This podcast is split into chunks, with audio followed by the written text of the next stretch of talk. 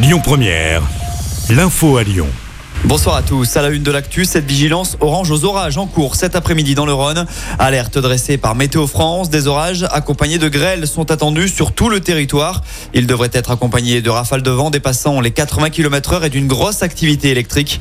Une accalmie est prévue plus tard dans la soirée. L'actu, c'est aussi cet affrontement hier soir à Lyon. Des manifestants se sont rassemblés vers 20h, place de la République, pour dénoncer la dissolution du collectif Les Soulèvements de la Terre, mais également pour protester contre les violences policières. Au cours de la déambulation, le cortège a été attaqué par une cinquantaine de membres de l'extrême droite. Dans les heures, cinq personnes ont été blessées. L'une d'elles a dû être transportée à l'hôpital.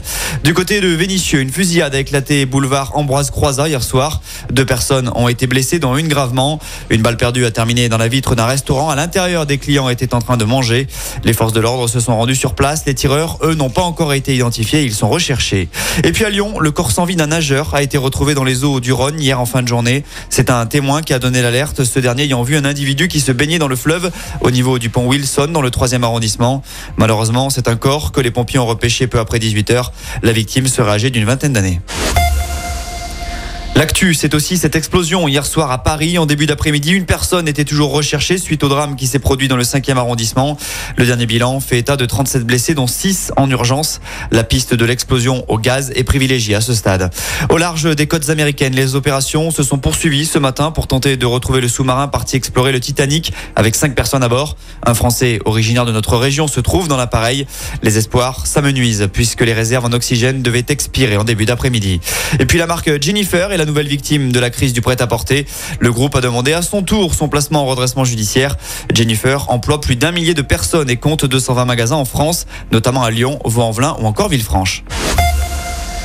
Le vol n'aura pas duré longtemps. Ce matin, peu avant midi, un Airbus A320 a été contraint de faire demi-tour quelques instants après avoir décollé de l'aéroport Saint-Exupéry. D'après nos confrères du Progrès, l'avion aurait percuté des oiseaux et il a dû retourner sur le tarmac. Une précaution, même si les collisions aviaires peuvent engendrer des dégâts sur le moteur de l'appareil. On passe au sport avec du football. L'équipe de France Espoir se frotte à l'Italie pour son entrée en lice à l'Euro. Le coup d'envoi du match, c'est à 20h45 et on suivra notamment nos jeunes lyonnais, Cherki, Loukeba, Barcola ou encore Cacré. Et puis en basket, c'est la draft NBA ce soir avec de très fortes chances pour Victor Wembanyama d'être drafté numéro 1. Autrement dit, être choisi comme le meilleur des jeunes talents de la Ligue américaine. Un exploit encore jamais réalisé par un Français. L'ancien joueur de Lasvel devrait rejoindre les San Antonio Spurs et derrière lui, d'autres joueurs pourraient être draftés dans les premières positions comme Bilal Koulibaly ou encore Ryan Rupert. Écoutez votre radio Lyon Première en direct sur l'application Lyon Première, lyonpremière.fr et bien sûr à Lyon sur 90.2 FM et en DAB+. Lyon Première